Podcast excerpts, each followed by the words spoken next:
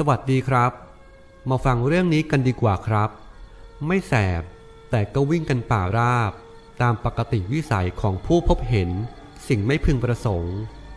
หากเป็นคนที่ฟังเรื่องของผมอยู่บ่อยๆ คงจะทราบว่า บริษัทผมมักจะส่งพนักงานออกไปเดินสาย ไม่ก็อบรมตามชนบท หรือไม่ก็ต่างจังหวัด จึงเป็นเรื่องปกติที่ผมและเพื่อนพ้อง จะต้องนอนตามโรงแรม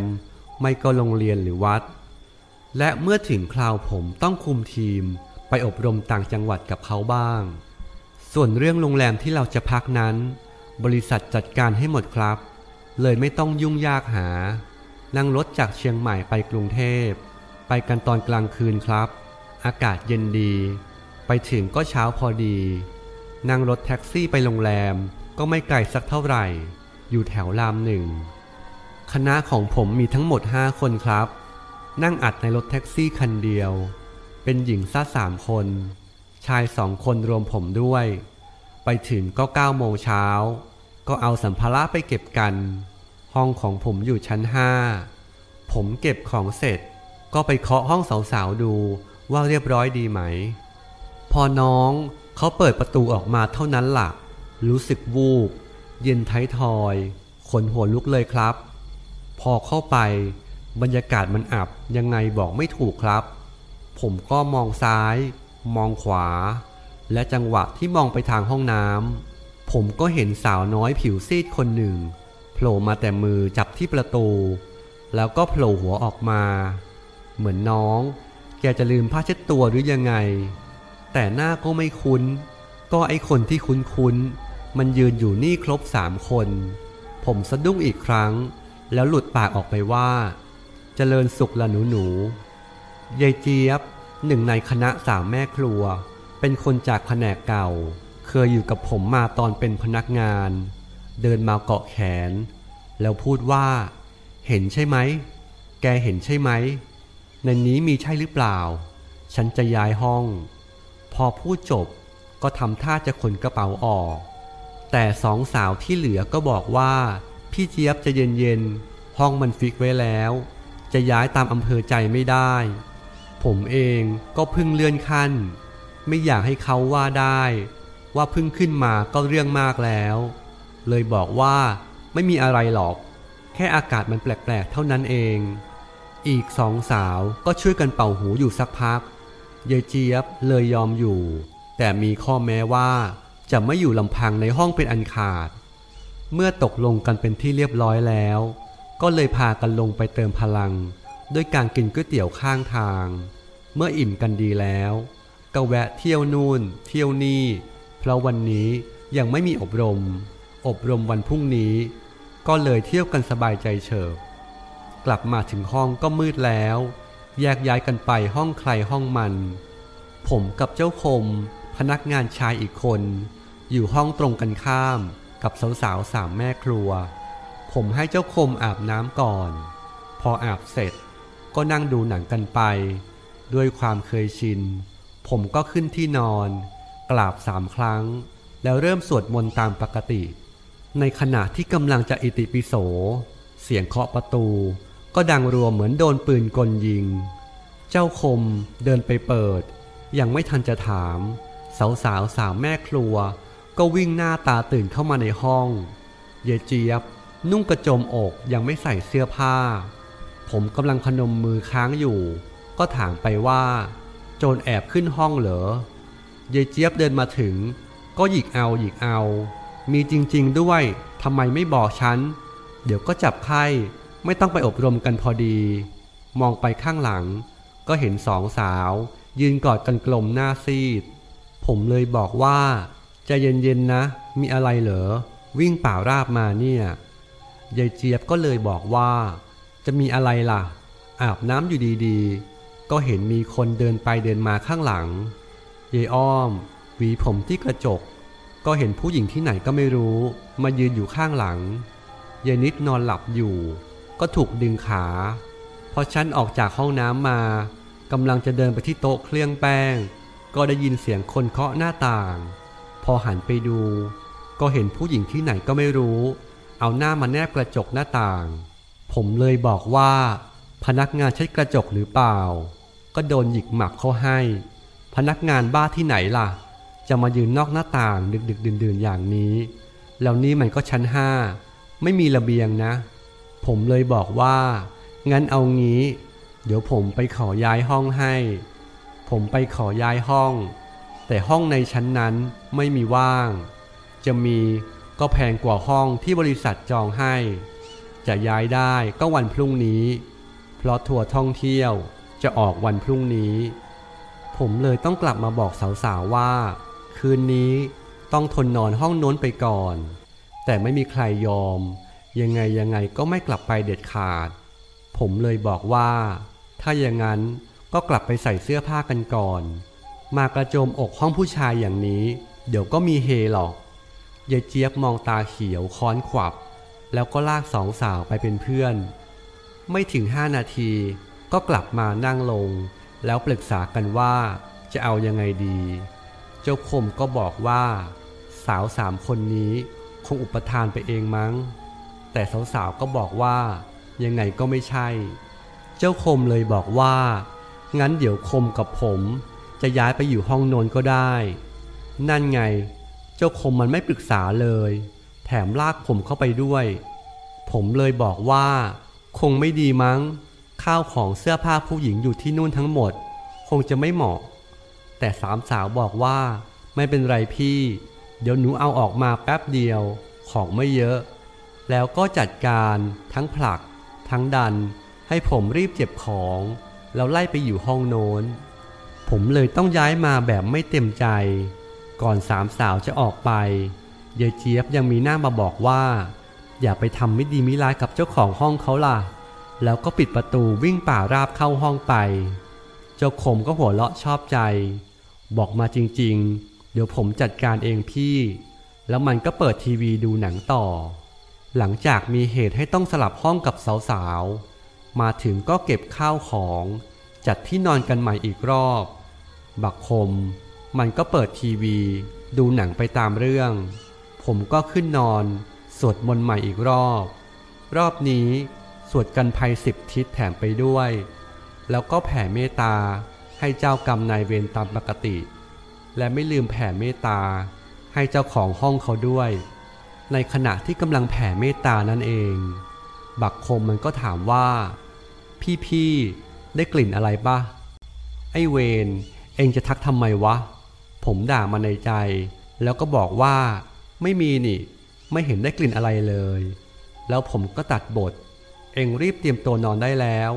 พรุ่งนี้ต้องรีบออกแต่เช้า แล้วผมก็ล้มตัวนอน สักแป๊บ ก็ได้ยินเสียงบักคมเข้าห้องน้ำตอนผมกำลังเคลิ้มเคลิมๆจะหลับ ก็ได้ยินเสียงบักคมร้องเฮ้ย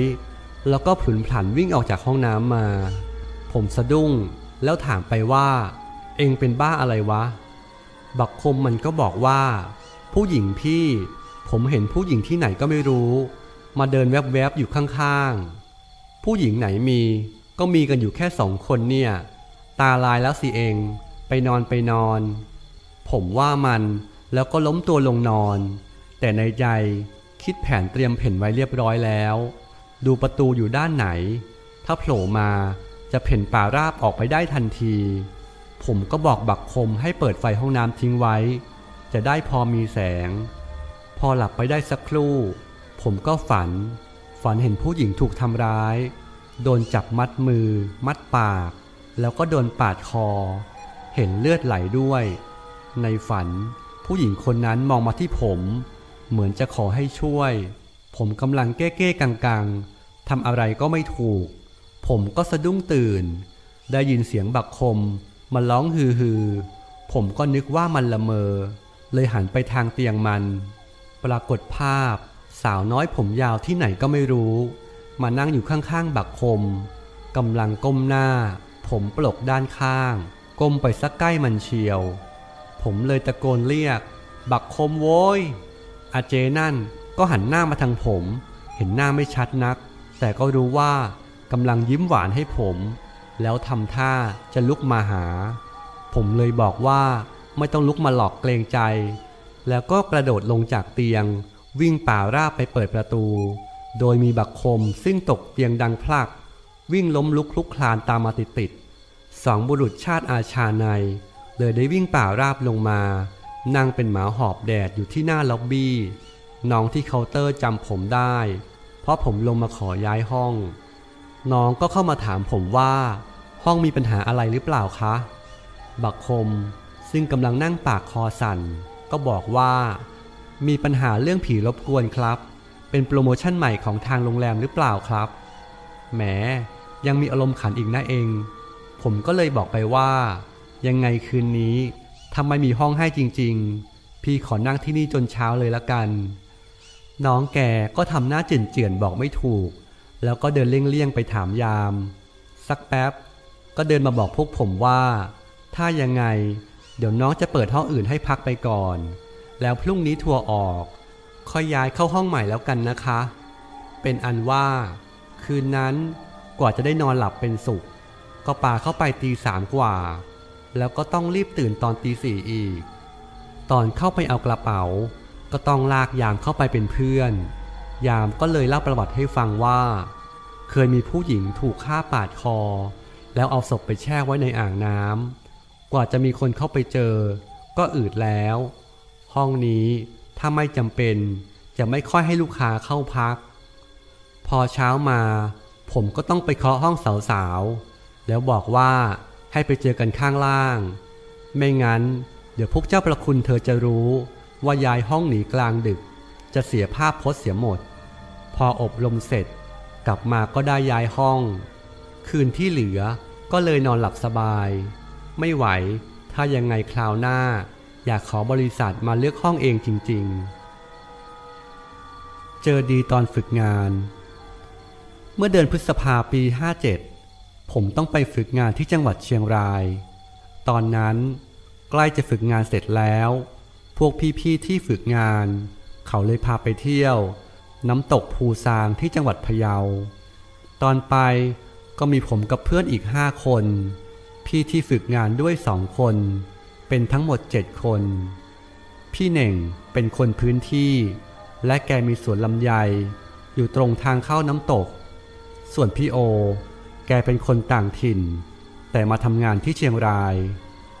ตอนเข้าไปน้ำตก ยังกลางวันอยู่ เวลาประมาณบ่ายสามผมสังเกตว่า พี่เหน่ง แกขับรถผ่านสวนลำไยแบบเร็วมากๆ อีกอย่างหนึ่งที่ผิดสังเกตก็คือ ลิ้นจี่กับลำไยแถวนั้นทำไมไม่มีคนเก็บ ปล่อยทิ้งไว้เต็มต้นเลย พวกเราเดินทางไปถึงน้ำตกก็บ่ายแก่ๆแล้ว พี่เน่ง แกก็ดวดเหล้าจนเมา ผมกับเพื่อนๆ ก็เล่นน้ำคุยกันเพลิน เจ้าหน้าที่เดินมาแจ้งว่าหกโมงเย็นแล้วให้ออกจากน้ำตกได้แล้ว พวกเราก็เลยเก็บข้าวของ แต่พี่เน่งนั้นเมามาก ขับรถไม่ไหว เลยให้พี่โอขับแทน แล้วพี่เน่งก็บอกพี่โอว่า ให้ออกทางหมู่บ้านนะ อย่าไปออกทางเดิมที่เข้ามา พอแกขึ้นรถแกก็หลับไป ด้วยความไม่ชินเส้นทางหรืออะไรก็ไม่ทราบ สุดท้ายพี่โอ ก็ขับรถวนออกมาทางเดิม ผ่านไปสักระยะ พวกเราก็บ่นกันว่าหกโมงแล้วเหรอทำไมฟ้ายังไม่มืดเลย จังหวะกำลังคุยอยู่นั้น ก็มีผู้หญิงท้องคนหนึ่ง ยืนโบกรถ พี่โอแกเลยจอดรถ จะลงไปดู เผื่อว่าเขาจะต้องการความช่วยเหลือ แต่ผู้หญิงท้องคนนั้น ก็เดินไปที่หลังรถแล้วก็หายไป ตอนนั้นก็รู้สึกแปลกๆแล้วครับ แต่ก็ยังไม่คิดอะไรมาก พี่โอก็ขับรถต่อไป แต่รถก็วนกลับมาที่เดิมอีก และก็เจอคนท้องคนเดิม ทั้งทั้งที่ขับรถตรงไป ไม่ได้เลี้ยวไปทางไหนเลย ตอนนั้นพี่โอเห็นท่าไม่ดี เลยปลุกพี่เน่ง แต่พี่เน่งก็ยังไม่รู้สึกตัว พี่โอก็ยังพยายามขับรถหาทางออก แต่ก็ยังวนกลับมาที่เดิม แต่ครั้งนี้ไม่เจอคนท้อง ทุกคนรู้สึกโล่งอก แต่จู่ๆรถก็ดับไปซะเฉยๆ สตาร์ทเท่าไหร่ก็ไม่ติด พวกเราก็เริ่มใจเสีย สักพักก็มีกลิ่นเน่าลอยมา พร้อมกับพี่เน่ง สะดุ้งตื่นตัวโยน แล้วพูดขึ้นว่า มันมาแล้ว แล้วพี่เน่งก็พูดกับพี่โอว่า ขับมาตรงนี้ทำไม บอกให้ออกอีกทางไม่ใช่เหรอ พอสิ้นเสียงพี่เหน่งเท่านั้นล่ะ ก็มีเสียงกรีด เสียงหัวเราะ ดังมาจากสวนลำไย พอมองเข้าไป เห็นผู้หญิงท้องคนนั้น ยืนอยู่บนกิ่งลำไย แต่มองดีๆ เขาไม่ได้ยืนอยู่ แต่เขาแขวนคออยู่ พอทุกคนเห็นแบบนั้น ก็สติกระเจิงกันแล้ว พวกผู้หญิงก็กรีดกันลั่นรถพอยิ่งกรีด ผู้หญิงท้องคนนั้น ก็พุ่งพรวดเข้ามาแปะที่ตัวรถ เหมือนจิ้งจกเกาะกำแพงยังไงอย่างนั้นปีนขึ้นหลังคารถอย่างรวดเร็ว ห้อยหัวลงมา พยายามใช้มือเปิดประตูรถ พี่เหน่งแกเลยด่า แกเรียกชื่อผู้หญิงคนนั้น อีแก้ว บุญกูก็ทำให้มึงแล้ว ยังจะมาหลอกกันอีก เดี๋ยวจะแช่งไม่ให้ได้เกิดเลย แล้วแกก็สวดมนต์ คนในรถก็สวดมนต์ตามแก สักพักใหญ่ๆรถก็สตาร์ทติด พี่โอ ก็รีบขับรถออกไปจากตรงนั้น แต่ครั้งนี้ขับออกมาได้ โดยไม่วนกลับไปที่เดิม จนเริ่มเข้าใกล้หมู่บ้าน ผู้หญิงท้องคนนั้นก็หายไป พอถึงที่พัก พี่เหน่งแกเลยเล่าให้ฟังว่า ผีนั่นเป็นญาติแกเอง ท้องแล้วผัวไปทำงานเมืองนอก แล้วไม่กลับมา จนใกล้จะคลอด ก็มีคนไปเป่าหูว่า ผัวไปมีเมียน้อย ก็เลยน้อยใจหายไปจากบ้าน คนแถวๆนั้นก็คิดว่า กลับบ้านตัวเองที่เชียงราย สักสองอาทิตย์ต่อมา พ่อแม่ของแก้ว ก็ลงมาหาแก้วที่บ้าน แล้วบอกว่าลูกไปเข้าฝันบอกว่าตายแล้ว ให้พาออกจากป่าที แต่ไม่รู้อยู่ตรงไหน ตอนนั้นพวกเขาก็ตามหากันทั่ว แต่ก็หาไม่เจอ ก็เลยคิดว่า คงแค่ฝันไม่ใช่เรื่องจริง จนมีวันหนึ่ง มีรถไอติม ขับผ่านสวนลำไยที่ว่า ก็มีผู้หญิงท้องมาโบกรถ บอกว่าท้องร้อนมาก อยากกินไอติม แกก็เลยตักให้ ผู้หญิงท้องก็บอกว่า ลืมเอาตังมา เดี๋ยวเดินตามหนูเข้าไปนะ อยู่ตรงนี้เอง พอเดินตามเข้าไป ละสายตาไปแป๊บเดียว ผู้หญิงท้องคนนั้นก็หายไปแล้ว คนขายไอติมกำลังจะเดินออกมา ปรากฏว่า ศพร่วงลงมาตรงหน้าของแก แกก็ตกใจสติกระเจิง วิ่งไปที่รถ ศพก็ยืนขึ้น เหมือนจะวิ่งตามแกมา แกก็เลยเพ่นไปแจ้งตำรวจ ตำรวจเข้าไปตรวจสอบพื้นที่ ก็ไม่เจอศพ เจอแต่เศษเนื้อเน่า รอยเท้าคน และบนรอยเท้าคนนั้น ก็มีแต่น้ำเลือดน้ำหนอง คนแถวนั้นเลยบอกว่า สงสัยผีป่าจะเข้าสิงศพ เลยไม่มีใครกล้าผ่านทางนั้น ทุกวันนี้ศพก็ยังหาไม่เจอ เจอแต่เศษชิ้นเนื้อ คนแถวนั้นยังบอกว่า เจอกันมาหลายคนแล้ว เจอจนไม่มีใครกล้าเข้าไปเก็บลำไยเก็บลิ้นจี่ แม้กระทั่งหมอ คนที่เข้าไปชันสูตร กูภัยที่เข้าไปเก็บเชือกก็ยังโดนหลอก